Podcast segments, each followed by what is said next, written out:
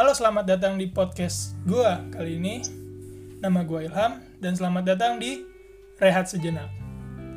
Ya, sekarang kita bakal ngebahas topik dampak broken home. Gua punya teman yang punya banyak pengalaman lah di istilahnya di topik ini. Namanya itu Alvin. Silakan Vin. Gimana kabar lu? Uh, kabar gue alhamdulillah. Nama gue Ahmad Alvin, jadi gue teman seangkatan juga dengan kita. Nah, bicara-bicara soal dampak broken home nih Vin ya. Kalau misalnya kata lo itu emang dampak broken home itu kayak gimana sih? Gua nanyanya kayak lebih ke general dulu sih, kayak yang pengalaman lu lah, best pengalaman lu gitu. Oke, jadi gue jelasin ya intermezzo dikit. Jadi pertama broken home itu ya mau nggak mau antara siap dan nggak siap sih. Antara orang tua kita ayah dan ibu kita tuh ya memutuskan untuk pisah itu ya mau nggak mau anak tuh jadi korbannya. Itu sih menurut gue kalau untuk gue sendiri itu uh, orang tua gue pisah dan bener-bener pisah tuh pas gue SD di kelas 4 SD deh pas gue pindah ke Lampung itu bener-bener jadi ya awalnya sih ribut gitu kan ribut biasa makin ke sini makin ke sini ya ya pindah ranjang dan dua-duanya ya egois gitu kan. Dari situ gue mikir gitu kok orang tua gimana ya terkadang membuat sesuatu atau kemarahan tuh kita juga sebagai anak bisa kena. Dari efek jerahnya tuh kita suka dimarahin kita suka istilahnya ya dimarahin kalau nggak ya benar-benar dibetak atau dipukul karena mereka keluarkan emosi mereka dia ke kita. Jadi gue punya kakak juga kakak gue cewek dan gue anak kedua gitu. Gue laki. Jadi terkadang orang tua gue tuh benar-benar jeleknya ya kalau benar-benar berantem meluapkan emosi mereka tuh ya kenanya ke gue dan ke kakak gue gitu. dari situ gue mikir kok ternyata gimana ya ternyata benar-benar nggak mudah sih untuk memulai sesuatu yang benar-benar kenyataan itu ya broken home gitu. Benar-benar pisah orang tua benar-benar marah-marahan benar-benar gengsinya. Ya itu benar-benar nggak mau ngalah dua-duanya. Jadi yang berdampaknya mungkin eh buruknya itu sih. Mungkin ngerasa kayak orang tua kita egois orang tua kita mata kita dulu buruk gitu. Mungkin pas gua kecil itu sih yang gue rasain oh jadi paling kayak lu itu pisahnya pas lagi 4 SD ya? Pas 4 SD tapi sebelum pas sebelum 4 SD itu orang tua lu maksudnya keluarga lu baik-baik aja tuh? Uh, antara baik-baik itu ya bener-bener baik. Jadi hubungan orang tua gue tuh senjangnya gara-gara uh, dulu kan ayah gue kerjanya pindah-pindah. Hmm. pertama tuh gue tinggal di ada eh di Batam di mana habis di Batam di, oh, di Batam. Di Batam Batam Batam. Habis itu yang kedua tinggal di Padang di Semarang sama di Jakarta. Nah ay ayah gue ini bener-bener gimana ya? Ya ayah gue tuh uh, kerja di suatu perusahaan besar lah di Indonesia. Jadi ayah gue memang suka apa ya keluar kota atau keluar negeri jadi bener-bener jarang di rumah gitu loh. Jadi ibu gue ngerasa kayak bener-bener ayah gue nih kok mikirin kerjaan terus sih mikirin kerjaan terus. Mungkin ibu gue memikirkannya seperti itu. Jadi mungkin ada efek ributnya mungkin ngerasanya itu sih. Oh kayak bokap lu itu kerasanya kayak cuek gitu lah ya. Kayak kenapa sih kok lu mikirin kerjaan mulu? Ini anak lu diperhatiin kayak pas apalagi waktu pas lu lagi SD SD nya gitu kan?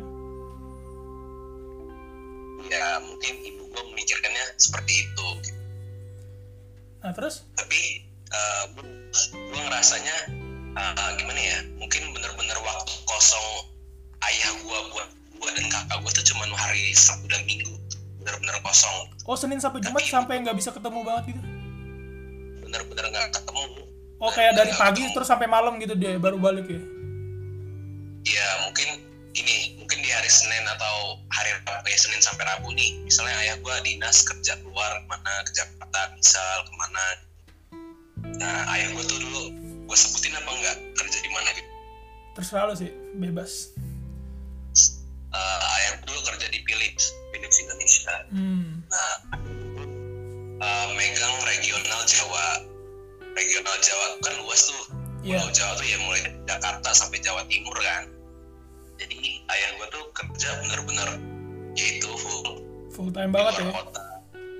Oh, tuh selalu ngerasa kayak anaknya diurusin gak sih? Anaknya diurusin gak sih? Tapi Hmm. gue udah dewasa gue mikir ternyata ayah gue tuh kerja full ya buat ngebiayain gue sama kakak gue gitu. Benar. untuk sudut pandang gue ya. Kalau untuk sekarang ya mungkin dulu orang tua gue atau ibu gue mikirnya beda gitu kayak ngerasa ini anak keduanya kok yang ngurusin ibunya terus gitu. Mungkin ibu gue mempersepsikannya seperti itu. Mungkin ya tuh Kalau misalnya gue nanya nih Vin, kayak waktu pas awal-awal sebelum mau broken home itu itu chaos banget gak sih Vin situasinya di keluarga lu itu? Kayak kalau dibilang dibilang chaosnya itu mungkin pas gue pindah ke Lampung. Jadi eh, ayah gue tuh pindah ke Lampung karena kerja tuntutan kerjaan dicari sama headhunter. Jadi headhunter tuh ini apa namanya pemburu perusahaan gitu loh kepala perusahaan. Jadi ayah gue memutuskan pindah ke Lampung yang di mana kedua orang tua ibu gue tuh tinggalnya di Lampung. Oh. Jadi eh, ibu gua itu kan punya ayah. Nah ayahnya tuh kebetulan kena penyakit stroke. Jadi hmm, ya ayah gua mau nggak mau nurutin kemauan ibu gua kan daripada ribut atau gimana. Tapi setelah ayah dari ibu gua tuh meninggal setelah berapa tahun ya setahun apa setahun setengah itu meninggal. Nah baru dari situ ya efek ributnya muncul lagi gitu loh. Bener-bener ya ribut. Banting inilah banting itulah ya. Itulah kalau ribut. Kan persepsi nah itu kan kayak banyak pengadilan segala macam gitu lu ikut juga dong Vin? Apa gimana? nah kalau kebetulan gue senangnya dari eh ini gue intermezzo dikit So, jadi pas pembagian apa ya jadi istilahnya pembagian harta gonok ini sama hak asuh anak itu gue memutuskan dan kakak gue memutuskan untuk gak mihak salah satu gitu. Mihak salah satu dalam artian kakak gue mau ikut ibu gue atau gue mau ikut bapak gue tuh bener-bener kakak gue sama gue tuh mikir udahlah kita nggak usah egois atau gimana. Kita bener-bener pengen 50-50 lah terkadang mau tinggal di papa boleh tinggal di mama boleh jadi nggak memaksa. Tapi gue nggak senangnya dengan ibu gue dulu memaksa untuk buat kakak gue buat tinggal sama ibu gue jadi sidang itu dari sidang satu sampai sidang keberapa itu gue bener-bener nggak hadir sama kakak gue karena yang pertama gue sekolah dan ibu gue sama ayah gue memutuskan untuk udah kelarin aja untuk berdua. Anak ntar terakhiran deh pas Oh, jadi- pembagian harta gonoknya atau si mau mau hak asuh anak gue datangnya di situ. Anaknya nggak terlalu dilibatin gitu lah ya pas lagi sidang gitu. ya gue senangnya dari ayah gue tuh seperti itu gitu. Jadi gimana ya ayah gue mikir ya anak masih kecil masa mau dilibatkan semuanya kasihan. Kata ayah gue sih dulu seperti itu dan gue juga ngerasain Itu kakak lu juga masih SD tuh? iya kakak gue kelas 5 SD masih. Gue sama kakak gue cuma jarak satu tahun Oh. Itu sidangnya kalau gitu banyak juga ya, berapa lu bilang beberapa gitu. Sebulan tuh ada tuh, Ben. Cuman buat perpisahan doang itu sebulan gitu ada tuh prosesnya tuh.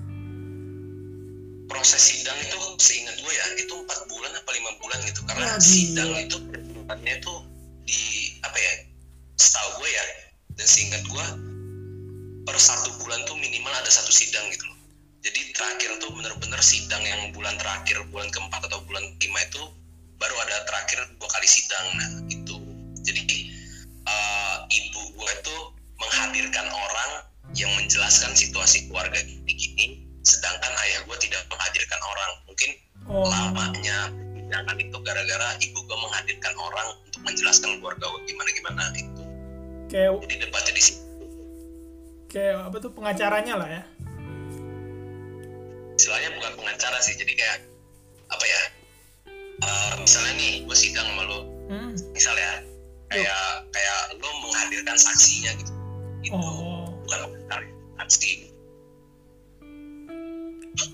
Nah, itu pas selesai proses sidangnya itu lu udah umur berapa tuh Vin? pokoknya pas gua kenaikan kelas mau naik kelas 5 SD itu udah bener-bener bisa jadi gua memutuskan untuk tinggal sama ayah gua gitu Untuk berapa tahun tuh? jadi Apa bolak-balik lu ke ibu lu terus habis itu ke bokap lu? nah ini cerita seru sih maksudnya eh, jadi gua tinggal sama ayah gua dan ayah gua meninggalkan rumah itu ngontrak rumah kan jadi gua beneran musuhan belum sama jeleknya gua dulu Masih selek-selekan lah ya. Sama- Iya, gue musuhan sama ibu gue tuh 6 tahun, masa kan tahu. Buset. Gue bayangin 6 tahun sama, sama ibu kandung sendiri ya. Karena ya itu, eh, tuh ngerasa kok ibu gue egois. Kalau dulu itu gue ngerasain. Dan itu kakak lu juga sepahaman sama lu juga. Kalau kakak gue dia gak memihak. Karena Hmm. kakak gue kakak gue kan ya, gimana ya istilahnya kan anak pertama gitu. Anak Iya. pertama cewek gitu kan. Ya mungkin disayang, paling disayang cuma ibu sama ayah. Jadi posisinya di situ ya kakak gue gak memihak satupun gitu. Jadi kadang kalau kakak gue mau nginep di tempat ayah gue boleh, mau nginep di tempat mama boleh. Kalau gue bener-bener 6 tahun tuh musuh. Oh jadinya lu sama bapak lu terus tuh ya 6 tahun. Iya betul. Nah itu tapi kalau misalnya Idul Fitri, Idul Adha itu gimana Vin? Kan ribet tuh. itu gimana? Nah, ini cerita seru mungkin ada yang tahu ada enggak. Jadi semenjak udah bisa, benar-benar bisa ya. Jadi setiap satu tahun kalau kakak gua setiap lebaran tuh terkadang ikut ibu gua, kalau nggak ayah gua. Kalau gua sampai sekarang pun masih ikut sama ayah gua. Oh, Jadi gua lebaran benar-benar biru nggak ikut ibu. Jadi gua ikut ke ayah gua terus gitu. Oh jadi lu bener-bener pas Idul Fitri juga nggak ketemuan pas open house keluarga ibu lu gitu lah ya?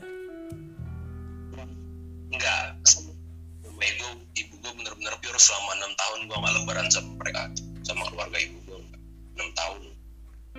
Nah itu kalau bo- mohon maaf nih Vin mau nanya. Kayak dari dampak yang dari perceraian itu apa sih yang kayak bikin lu kayak wah gila ini parah banget sih. Tapi gua harus bangkit dari sini gitu loh. Kayak apa yang bikin lu sedih pas awal-awalnya itu tapi bikin motivasi lu sampai sekarang itu Vin?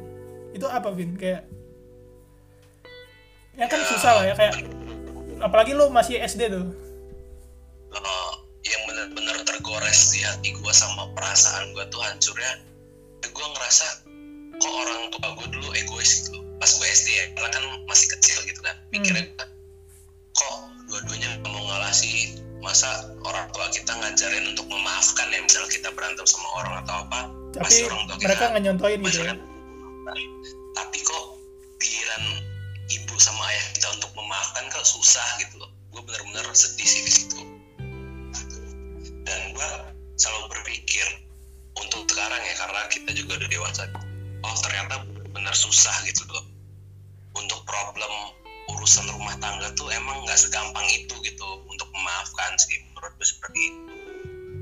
Ya jadi semakin bertambah umur ya gue semakin yang terima kenyataan orang udah kejadian. Gue mikirnya sih gitu. Tapi kalau misalnya kayak gitu kayak ada yang berbekas nggak Vin? Kayak misalnya sampai sekarang apa lu udah maafin semua? Kalau untuk gue sendiri berdamai ya untuk berdamai dengan masa lalu tuh ya masih sulit sih. Tapi gue semakin ke sini udah memaafkan karena gimana ya gue udah maafan sama ibu. Gue tuh pas gue SMA mau kelas 3 itu gue maafan sama ibu gue hmm. selama hampir enam tahun musuhan akhirnya gue memaafkan ibu gue ya dari situ. Jadi ada rasa apa ya rasa empati gue terhadap ibu gue tuh yang muncul lagi. Jadi kayak ya udahlah nerima kenyataan ibu gue orangnya seperti ini ayah gue orangnya seperti ini. Nah setelah dari maafan itu ya muncul problem baru. Jadi problem barunya tuh gini. Jadi gue di set buat gue di set buat punya dua perasaan gitu. Gimana gimana? Satu perasaan. Jadi gua sama kakak gua tuh di set untuk Iya. punya dua perasaan. Paham gak? dua perasaan tuh istilahnya di, ngejagain perasaan ibu gua dan ngejagain perasaan ayah gua. Oh iya Gitu loh. iya ngerti ngerti ngerti. Jadi pas lo di rumah ibu lo lo ngomongnya kayak gini gini gini gini. Tapi di rumah bapak bapak lo lo ngomongnya gini gini gini gini gitu ya?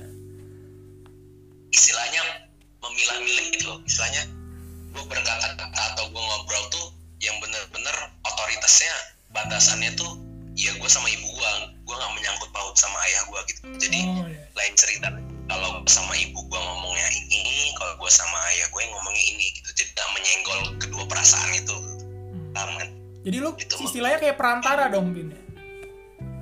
Eh, dibilang perantara bukan sih kayak apa ya gue juga jelasinnya bingung sih istilahnya udah kejadian dan gue selalu ngerasa kalau ibu misalnya baperan dengan kata-kata gue yang menyangkut membahas ayah gue pasti otomatis ibu gue marah dong iya. Sedangkan kalau gue ngebahas ayah kayak gue sama ayah gue membahas ibu gue otomatis ayah gue juga marah dong.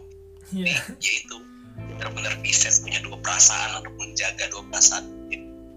Sampai sekarang pun masih seperti itu karena mereka berdua juga belum berdamai belum berdamai baik istilahnya. Gimana ya egoisnya Kalau sampai sekarang ya untuk misalnya kayak kata ya karena pasti susah lah itu susah banget sih menurut gue untuk berdamai menerima kenyataan seperti itu pasti susah sih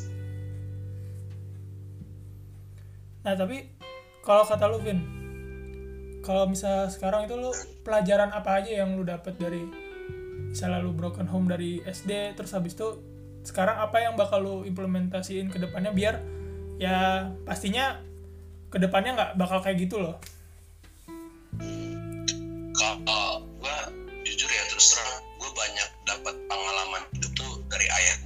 Karena yang pertama ayah gue tuh orangnya bener-bener nggak mau ribet gitu jadi Hmm. turunin apa ya nu- nurunnya tuh ke gue gitu karena gue dididik sama ayah gue gue digemblengnya sama ayah gue jadi gue makin ke sini kayak gue ngurusin sesuatu tuh ya gue nggak mau ribet orang gitu dalam artian ya nggak mau ribet tuh istilahnya eh Kalau ada Bisa, jalan ya. yang simpel, kenapa yang ribet diambil gitu ya?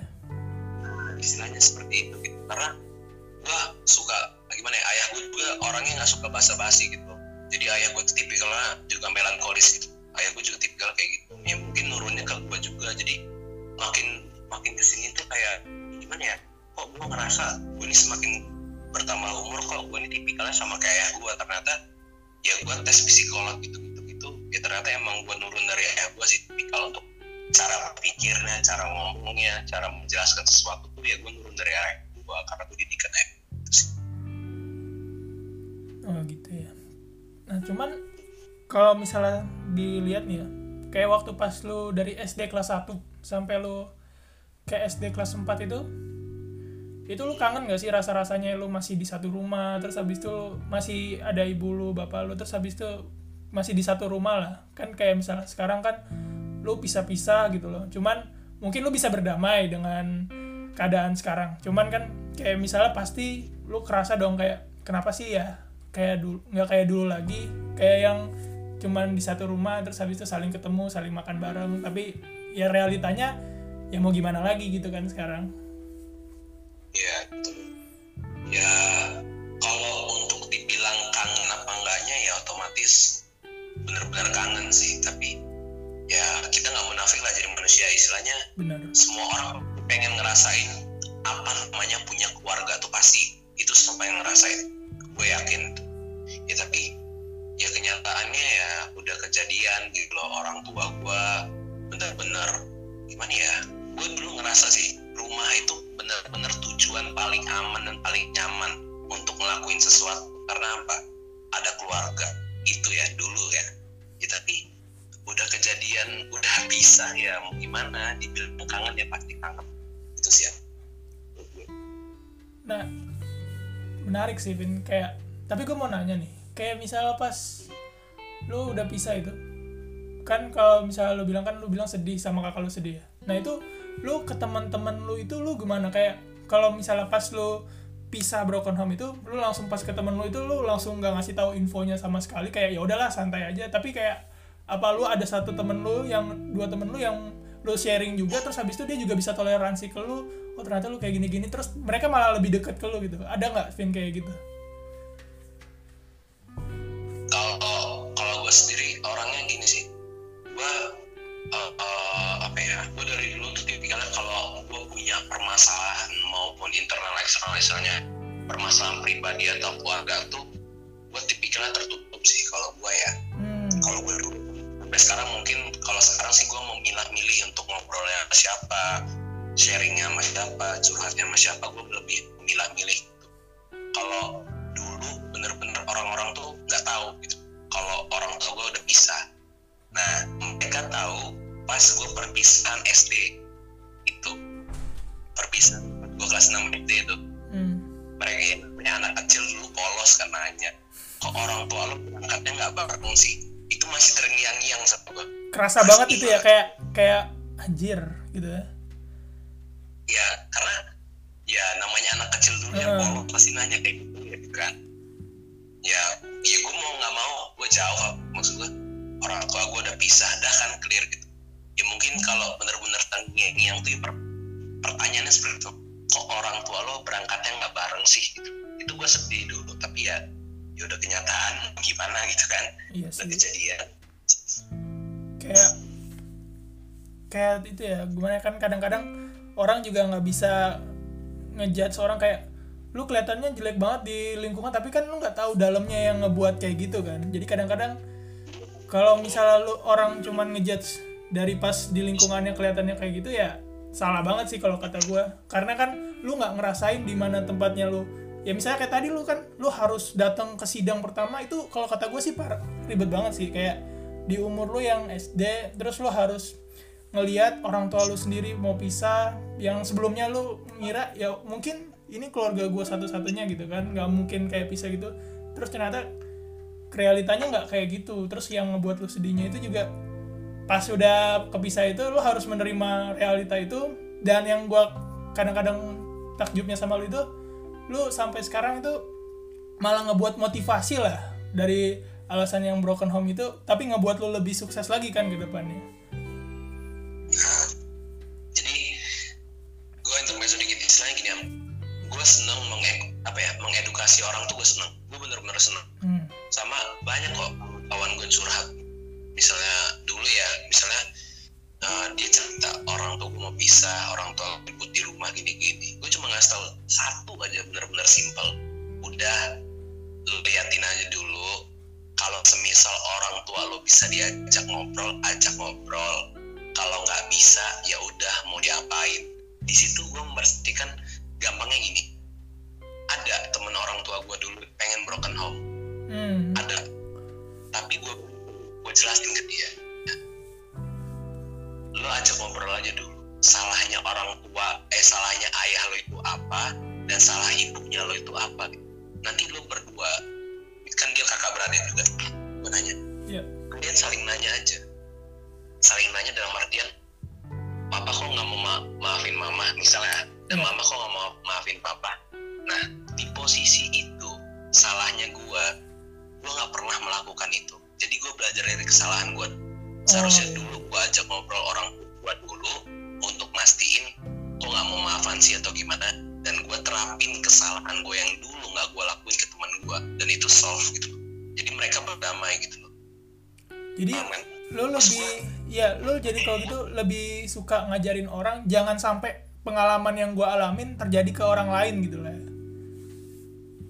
Nah, seperti itu kurang lebih.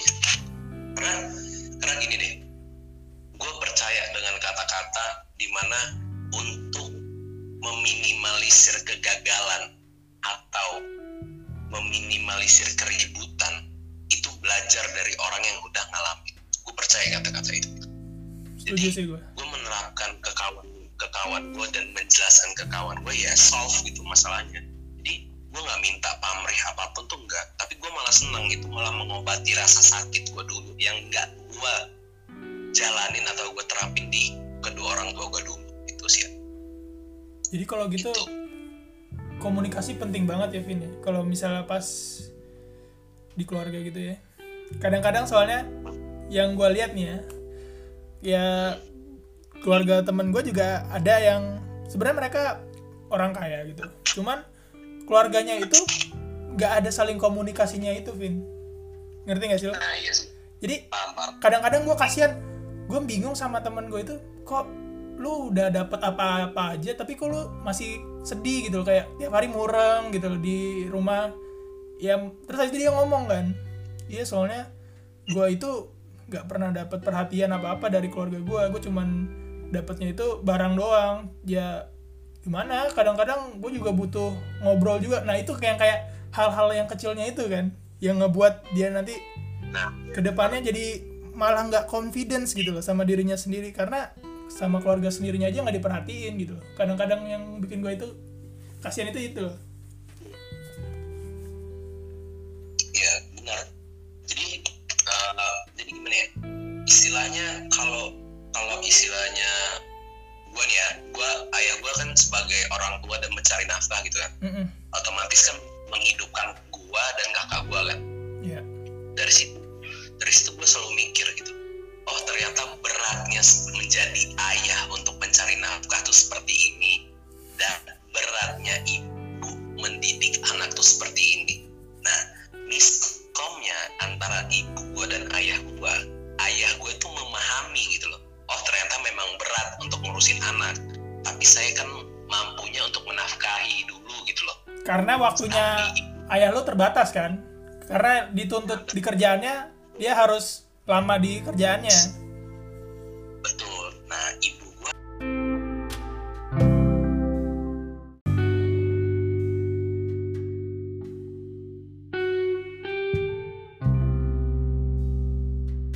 egoisnya itu nggak memikirkan perasaan Ah. ayah gua ter- terlebih dahulu gitu loh. Karena ya kita ya kita nggak munafik lah istilah jadi manusia karena ya emang nyari uang tuh emang susah gitu iya iya Mungkin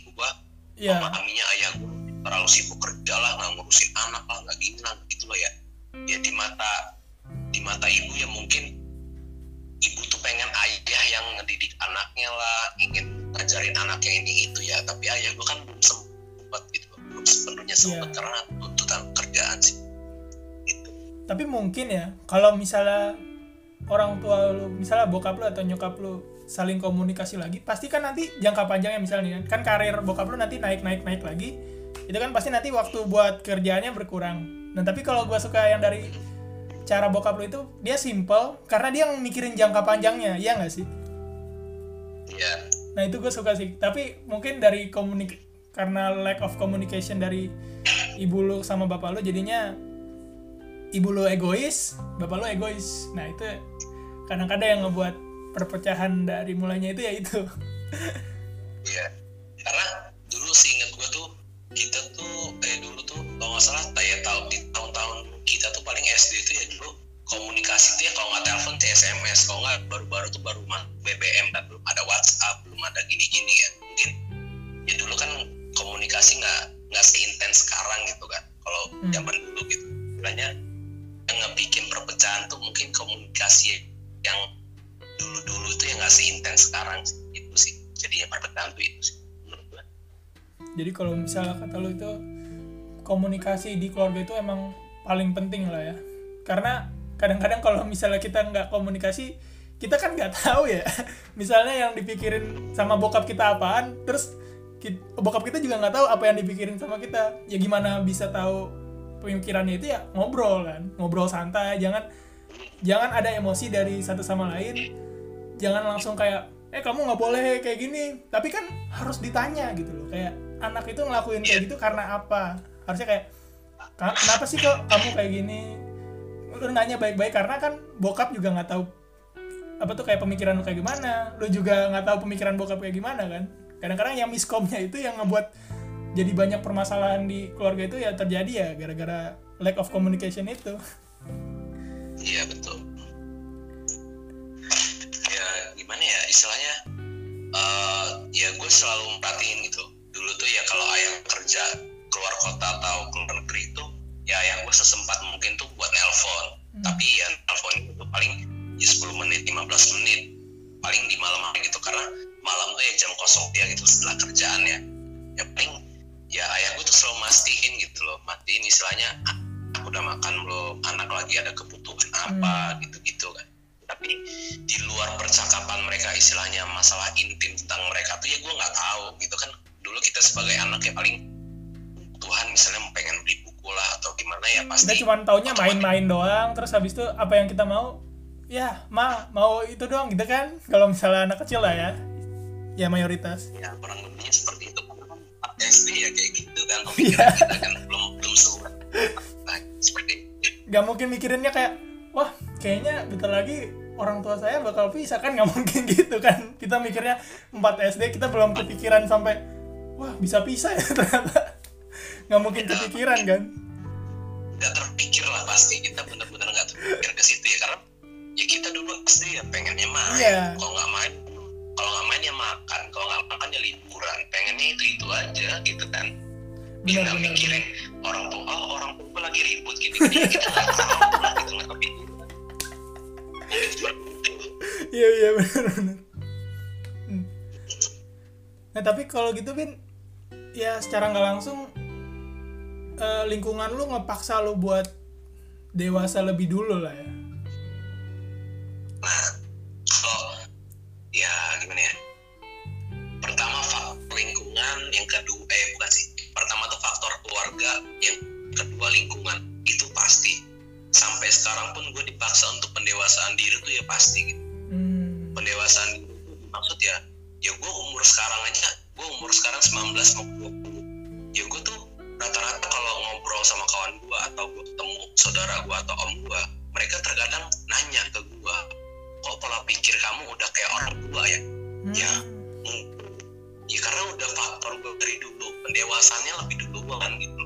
Jadi mereka mereka itu menganggap gue kok pikiran Alvin udah panjang ke sini kok, pikiran Alvin udah tertuju ke sini kok udah lebih dewasa duluan. Yang mungkin itu sih. karena lingkungan nuntut lu buat lu lebih dewasa kan dari lu kecil juga karena lu udah sering ngelihat salah segala macam masalah jadinya lu dituntut wah gua harus kayak gini nih gua harus lebih dewasa karena lingkungan lu juga nuntut lu kan?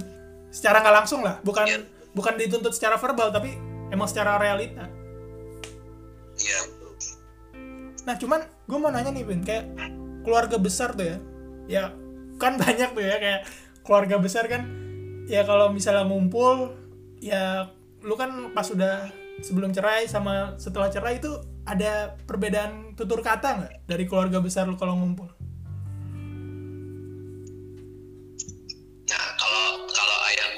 gue senangnya gini. Dan gue dan jatuhnya juga ke gue jadi kalau orang punya masalah selesainya berdua gitu. Jangan yang bautin orang banyak gitu. hmm. jadi antara keluarga ayah gue ke ibu gue itu fine fine aja gitu. Karena itu udah terjadi dan itu keputusan berdua juga dah dan ibu gue ke ayah gue juga semisal ya kalau lagi lebaran ya otomatis ya mohon maaf lahir batin lah bahasa bahasa ya paling sms gitu lah ya ya. mereka ya fine fine aja. Iya paling fine udah fine fine aja. Tapi ya kita nggak apa ya, ya kita nggak bisa anak nggak bisa dibohongin lah istilahnya. Mereka berdua belum damai gitu masih emosian paling. Ya udah terjadi mau gimana? Mungkin sisi positif dari yang gua ambil dari ayah gua tuh yang nerima kenyataan walaupun yang bermasalah tuh sama ibu gua ya, ya tapi gak bermasalah juga dong sama keluarga ibu gua gitu sih. Bagusnya seperti itu. Biar masalahnya jangan berambat sampai ke keluarga besar juga ya. Ya benar. Nah cuman Pin kalau misalnya dari ibu lu nih, kan lu tadi sering ngomong kayak bokap lu emang positifnya banyak terus habis itu tapi ada dong kayak sisi negatif bokap lu juga tapi juga ada sisi positif ibu lu juga. Nah itu kalau boleh tahu apa sih? Kalau dari sisi positif dari ibu gue ya ibu gue tuh gimana ya, ya kalau untuk masalah ngurusin anak tuh nggak ada pelit-pelitnya gitu. Gue senangnya dari situ sih. Oh. Istilahnya nggak pelit-pelit itu dalam gimana ya? Pelit-pelit itu dalam artian kalau anak pengen makan apa makan ini pengen kebutuhan ini ya dilengkapi sama dia walaupun dinafkahi sama bapak gue gitu ya. Ibu istilahnya dia udah ada paling anggarannya lah ya. Udah jelas lah budgetnya gitu. Kalau sisi negatif dari ayah gua mungkin gini. Jujur ayah gua tuh dulu orangnya temperamen. oh Kayak gua dulu.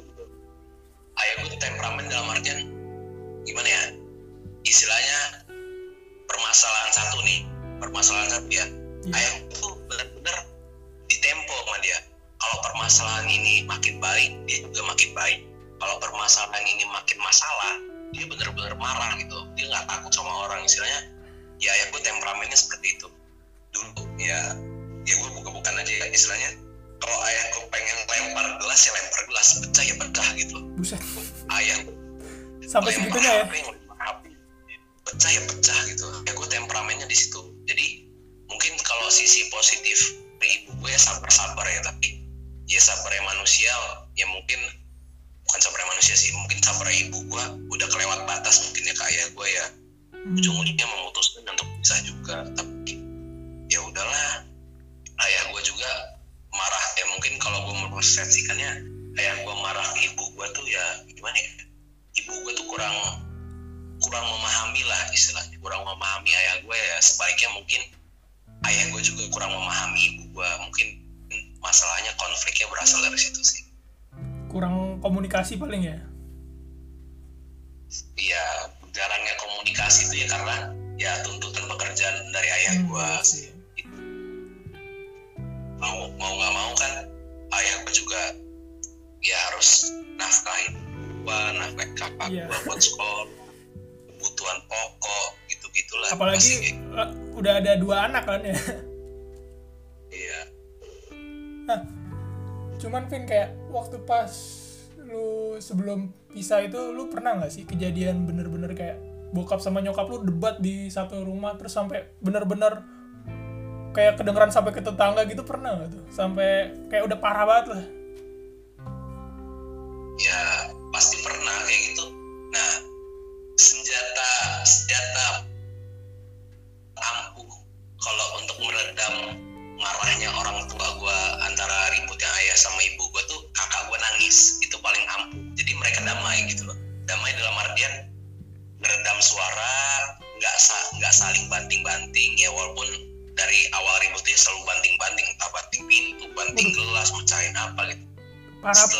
parah banget ya. Vin ya kayak nggak ada baik-baik gitu ya bener-bener parah ya kakak gue kakak gue cewek gitu kan mungkin Hmm. kakak gue tertekan dengan kondisi seperti itu ya mungkin senjata paling ampuhnya itu yaitu untuk mendamaikan ya kakak gue nangis sedangkan gue bener-bener gak nangis karena ya gimana ya gue anak cowok mungkin susah buat nangis itu ya karena ya gue memahami gitu Hmm. ya makanya orang-orang banyak ngomong ke gue atau gimana mungkin saudara gue juga ngomong kok Alvin ini pikirannya udah luas ke mana-mana gitu dalam artian ya udah memahami kondisi situasi gitu. Jadi semakin itu ya semakin paham. Nah terus kalau misalnya sekarang tuh kakak lu itu udah bisa itu berdamai Vin? Kayak misalnya pas lu tanya sekarang kayak kan dia kalau misalnya dia itu bolak-balik ya? Dia bolak-balik gak sih? Ya dia balik. Nah itu ribet ribet. Kalau gue mikir ribet gak sih? Kayak kalau misalnya nih ya, dia bolak-balik berapa tahun tuh? Kalau untuk masalah gue baliknya ya bertahan, bertahan sampai sekarang juga. Untuk sekarang kan kakak kakak gue lagi di Lampung juga.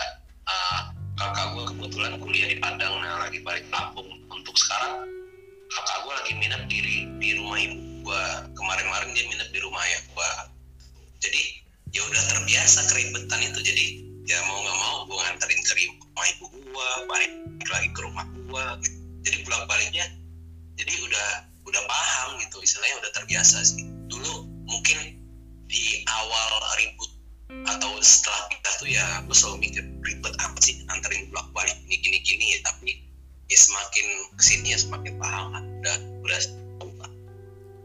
tapi seiring jalannya waktu capek nggak Vin? Capek nggak sih kayak lu bertahun-tahun lu harus bolak-balik bolak-balik. Kayak misalnya di kalau misalnya ya kakak lu itu harus bolak-balik itu tiap tahun tiap ha- tiap hari lah. Bolak-balik gitu. Itu capek nggak sih? Lu pernah nanya gitu nggak ke kakak lu gitu? Kalau dibilang capek ya otomatis pastilah. Kayak gitu pasti capek ya tapi itu kembali lagi ngejaga dua perasaan orang tua yang udah pisah itu susah loh. Susah loh. Parah. Jadi parah. Gua gua aja gua aja dengerin cerita lu aja itu udah waduh ribet lah ribet lah ribet sekomplikated gitu Ah. kok. tapi ya ya gimana the show must go on istilahnya ya udah kejadian Parah, gimana? parah. Benar.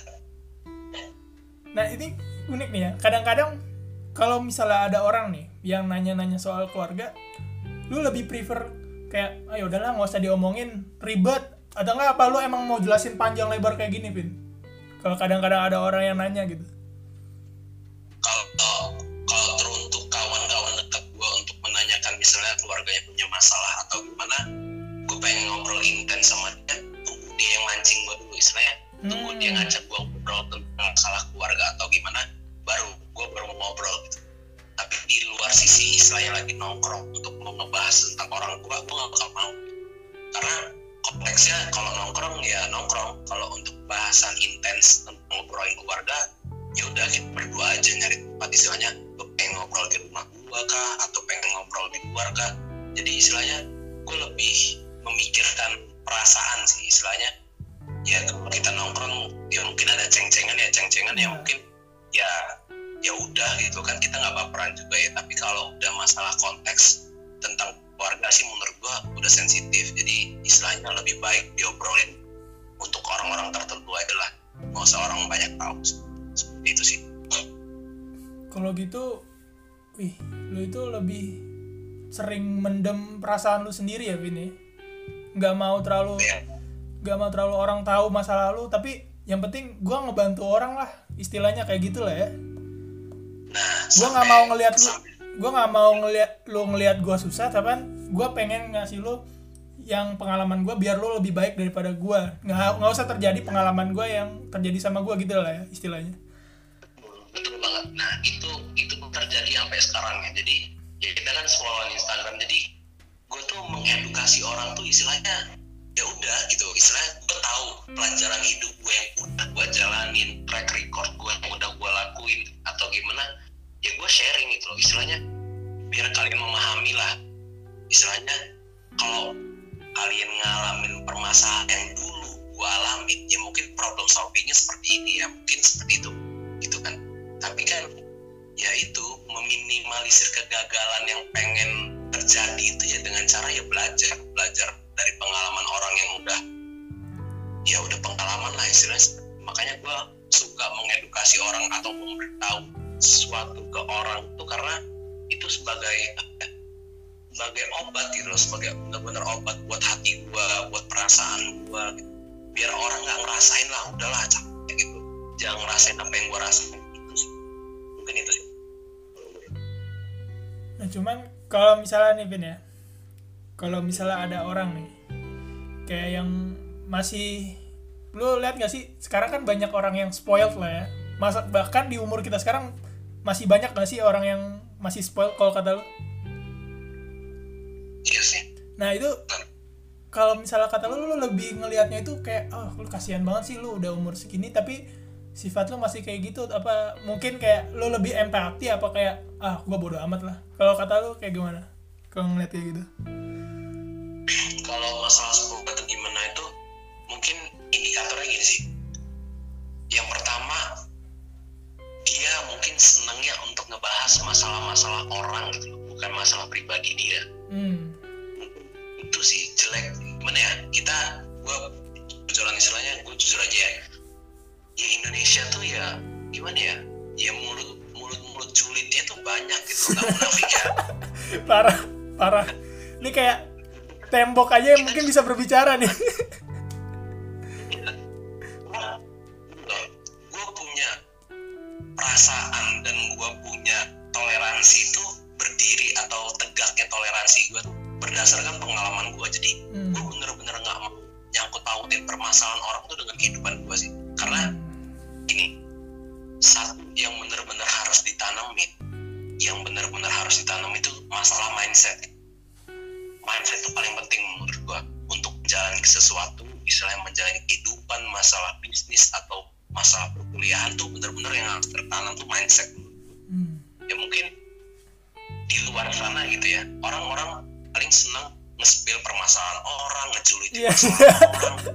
Nggak terus habis itu mereka yang ngeliatin di Instagram mereka itu ya kayak mereka wih sukses banget kayak barang-barangnya yang branded segala macam terus habis itu ya kayak flexing lah. Tapi sebenarnya mereka kelihatannya itu kayak spoiled gitu gak sih? Kalau kata lu gimana tuh ya gimana ya mungkin nih kita nggak bakal pernah tahu dan bakal tahu Hmm. kebahagiaan orang tuh ba- bagaimana indikatornya bagaimana senangnya hati dia. Misalnya dia senangnya sekolah atau benar-benar dia pengen kehidupan brand lah atau gimana mungkin dia di Instagram pengen hidupnya seperti inilah seperti itu. Ya kita nggak bakal tahu dong tujuan dia.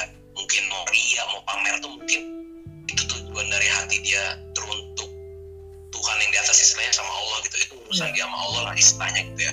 Tapi kita nggak bakal pernah bisa untuk nyenengin hati orang yang banyak gitu. kita nggak bakal bisa. Benar benar. Menurut gue ya mungkin senangnya dia seperti itu dan mungkin obatnya dia seperti itu ya kita ya kita mungkin terkadang nggak paham dan mungkin sudah paham gitu.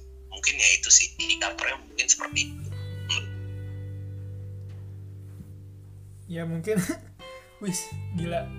Topik kali ini deep banget sih. Sumpah. Ya sih. Parah gua gua baru apa ya bukan baru pertama kali istilahnya ya gua uh, diajakin podcast sama dan hadir di podcast lo juga ya mungkin bisa podcast ini bermanfaat lah buat orang banyak. Amin, Senangnya itu sih gua selalu benar-benar senang sebagai obat hati gua obat kehidupan gua tuh gua mengedukasi orang tuh paling senang. Oh jadi lu mendapatkan kesenangan dengan mengedukasi orang lain ya? Iya gua senang itu.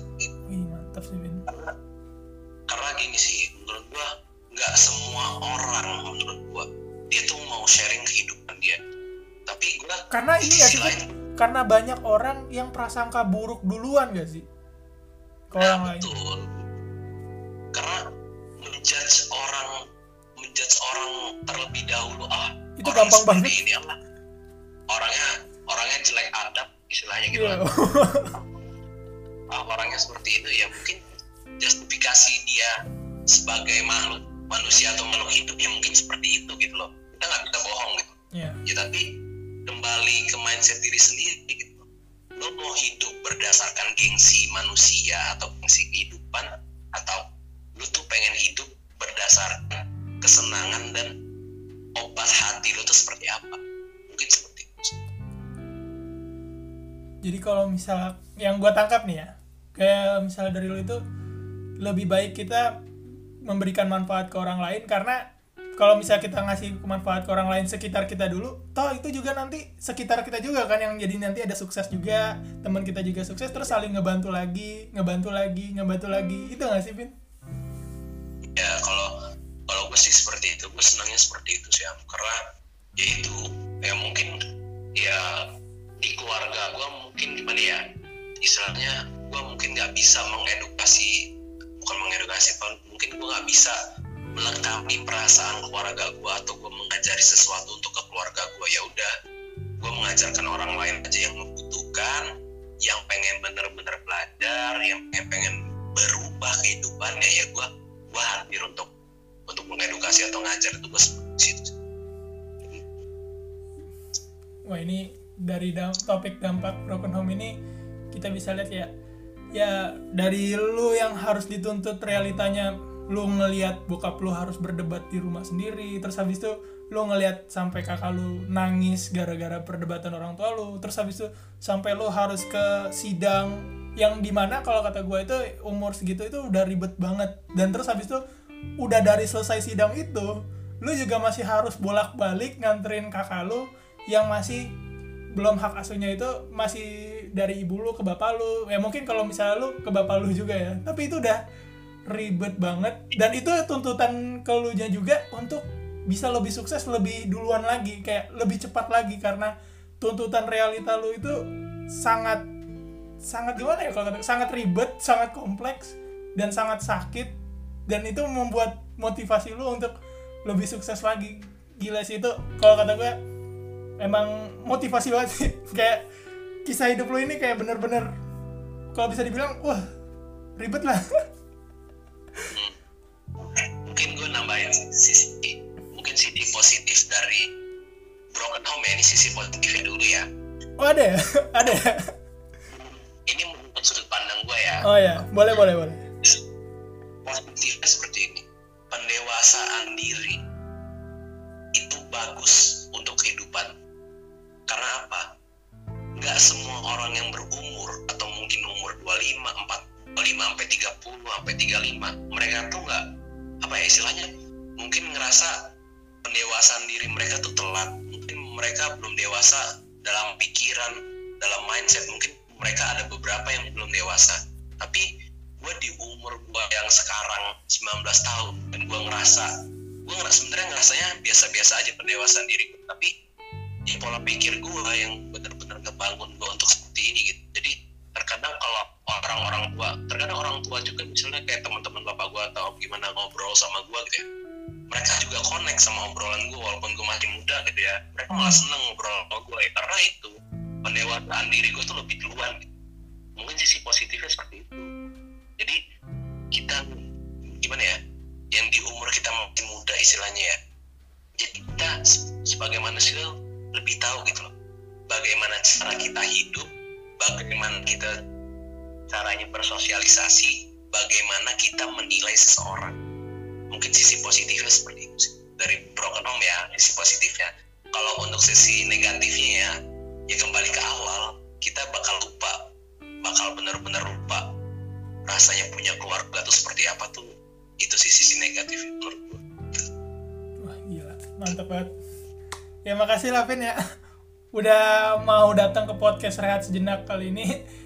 Gila ini sumpah apa tuh topiknya itu dalam banget sih ini. Dan gue bisa gimana ya gue kadang-kadang kalau misalnya dengerin dengerin cerita kayak gini tuh kaget sendiri gitu loh. Dan keinspirasi sendiri sama cerita lo gitu yang ngebuat orang lain juga ya insya Allah semoga bermanfaat lah ya. Oke pastilah insya Allah bermanfaat lah. Ya. Benar-benar. Ini untuk karena karena orang tuh bisa ngambil ilmu tuh dari siapa aja bisa kapan aja dan bisa dari sumber mana aja itu sih. Mantap mantap.